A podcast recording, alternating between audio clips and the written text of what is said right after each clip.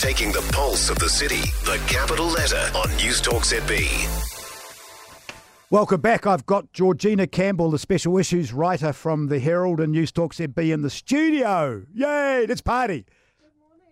How are you? I'm great, thanks. I forgot to turn your mic on after saying I'll take control of your mic. it is so it. nice to be in here with you, though. It's Uh, been great to see everyone this morning. It has been great for, to have you all back. Okay, let's start at the top. What does the $3 billion from NZTA mean for Wellington? Yeah, so this is something that was announced yesterday, and it's Wellington's share of a $24.3 billion investment in transport across the country. Um, a lot of this is actually going towards projects that we already know about, like Let's Get Wellington Moving um, and that walking and cycling link between Wellington and the Hutt Valley. Um, there's quite a bit of money, though, going towards improving resilience. Obviously, we live on a fault line, so that affects um, transport routes. Uh, so some of those projects include strengthening State Highway 1 and State Highway 2, um, replacing two rail bridges north of Waikanae, and investing $490 million on maintaining local roads and state highways so that people and goods can easily move in and out of the capital. Right. Well, that's that's a good thing, isn't it? It is a good thing, and and look, um, you know that that's we're talking billions of dollars, so Yeah, it's so um, it's- it's a yeah. significant amount of money. And it's money in our city and doing things to make our city better. So let's hopefully hope that it won't be another. I was going to use a, a swear word, uh, but starting with uh, with finishing with up, um, like everything else that seems to happen here at the moment. We're not getting anything done on time or, or speedy enough, as far as I'm concerned.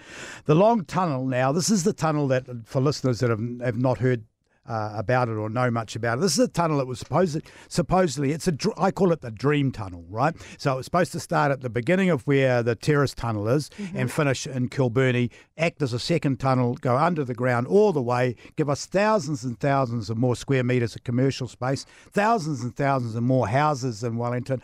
Fabulous idea, but the price tag was just too much. Yes, and I know that you are a fan of this tunnel, Nick. I am. Um, this sort of how this came about was quite interesting because we've never heard of a long tunnel. It wasn't part of the recommended um, project, um, program of investment for Let's Get Wellington Moving. It wasn't part of the package that the government endorsed. And then all of a sudden, in these documents that were released under the OIA earlier this year, there was this mention of a long tunnel, but only in the contents pages of the document. So we, we didn't really know anything about it. Um, so yeah, the the tunnel basically would bypass the entire city. It's sort of like a mega tunnel going underneath the whole city. How fabulous an idea! I mean, I'm, it's me talking, not you, but I just think it's a fabulous idea, and it's something that won't benefit me. Probably won't even benefit you. Maybe as a very old lady, it might benefit you, but but for your children and my great grandchildren, it would be just amazing. And and and, and I don't know. Yeah, it a- would take a while, um, but the the problem is is that it was too expensive, Yes. and so basically, um, yeah, Daran Ponter, who is the chairman of the Let's Get Wellington Moving Governance Reference Group, confirmed to me yesterday that they've considered it and they've rejected it, and the public will not be consulted on it. He said that the cost was just eye watering, and basically, if they were going to do it, that's the only thing that they could do, and you know that means we wouldn't get all of the, the public transport investment, the the walking and cycling infrastructure, and, and things like that. But just imagine, uh, and I'm, this is not a question, I'm just ranting. Imagine how good it would be for everybody that had to get from one side of the town to the other side of the town and all that extra space that it would have put on top of the ground. I, I just think things like that, you shouldn't worry about the price tag. You should worry about the dream and then make, you know, because eventually it would have been cheap.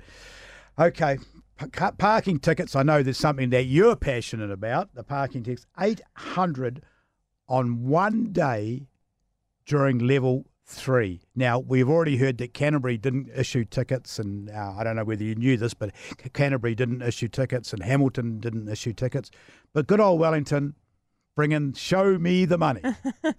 Yeah, it was interesting to watch this play out. And, um, you know, I listened to your interview yesterday with Andy Foster, and he sort of suggested that that might have been a bit heavy handed and that he was going to have a chat about whether some of these fines could have been waived. Um, the interesting thing for me, though, is that this exact sort of dilemma actually blew up last year as well after um, we were in lockdown. Oh, and, did it? So this is not new for Wellington. Uh, no, it's actually not new for Wellington. Um, and uh, basically, then they were sort of making decisions. You know, councillors were making decisions um, in a new territory, if you like.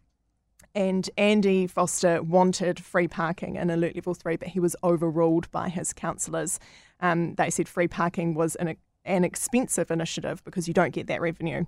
Um, and scrapping it would save millions of dollars. And so when they eventually um, did the first the first day of paid parking, guess what? The exact number of fines was about 800. Um, 800. So it's the same thing. I think people just have forgotten. Um, so I'll be interested. What, what did you make? Did you hear what he said about it? Though I, I, can't remember the exact words, but he more or less said that he was going to try and do something to to for them not to pay those fines. Or uh, don't quote me on this, but he definitely sounded like he he wasn't happy with it either, doesn't he? Yes, I mean he did, but the problem is is that he wasn't happy about it last time either, and it didn't matter because the majority of his councillors uh, overruled oh, him. So, so so him trying to be the good guy is not going to help us at all. I'm not. Convinced convinced that um, yeah, Andy Foster will be able to make a difference on this one, Nick. But look, I'll check in and see if any of the fines have been sure. waived, and I'll I'm, let you know. I'm sure you. What are you working on right now? You got? You got any? I know I ask you this every time, and you always look at me and say, "Why are you asking me this stupid damn question?" But are you,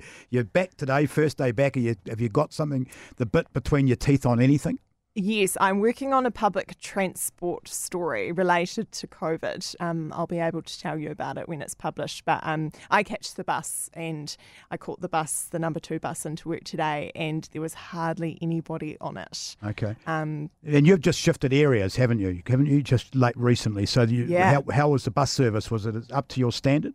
It was on time, so that's something. Oh, that's good. yep, the number two bus was on time from Miramar. Um, but yeah, it was really interesting. They had um, little stickers on the back of the seats, basically a green one saying, yes, you can sit here, and a red one saying, no, don't sit here. So it was all socially distanced. Um, there's no standing on buses, but and I thought that might have been a bit of a nightmare. Everybody people, masked up? Everyone was masked up, but but not a lot of people were actually getting on. So I think even though we're in, you know, level two now, I think a lot of people are still at home today. And I don't want to give away where you're living, but uh, it's normally a very busy bus bus line because I live uh, somewhere around the area. It's not a bus line that's normally quiet. So yeah. that surprised that when you said that, I thought would have thought that that was a very would have been a very busy bus. That's telling us that not a lot of people are in town. Exactly. I mean, and usually by the time that bus gets to Hataitai, there you know it's driving past all these people waiting to get on it because it's full. Full, right? And mm. it was not like that at all today. No, it was very. That's kind of scary a bit for the economy for me. I'm, I'm kind of hoping that we'd get that sugar sugar fit, and uh, yeah, would have been okay. Yeah, well, the reporters, you know, in our newsroom who've been out and about today um, have, you know, reported back very similar insights that you know, that there aren't a lot of people around town. And, um, you know, those who are, I think, are sort of waiting in line for coffee and a few on their way to work. But it doesn't sort of feel like a, a busy, busy Wednesday. Uh, yeah, exactly. No. Yeah. Georgina, always a pleasure. Thank you very much for coming in and giving us your expertise. Georgina Campbell is a special issues reporter for The Herald, and she's back in our office. So we're very pleased about that. And Rosie's smiling because Rosie's got her comrades around her, not just some old grumpy frontman of a show. So enjoy being back at the office. Thank you, Nick. Okay. I will.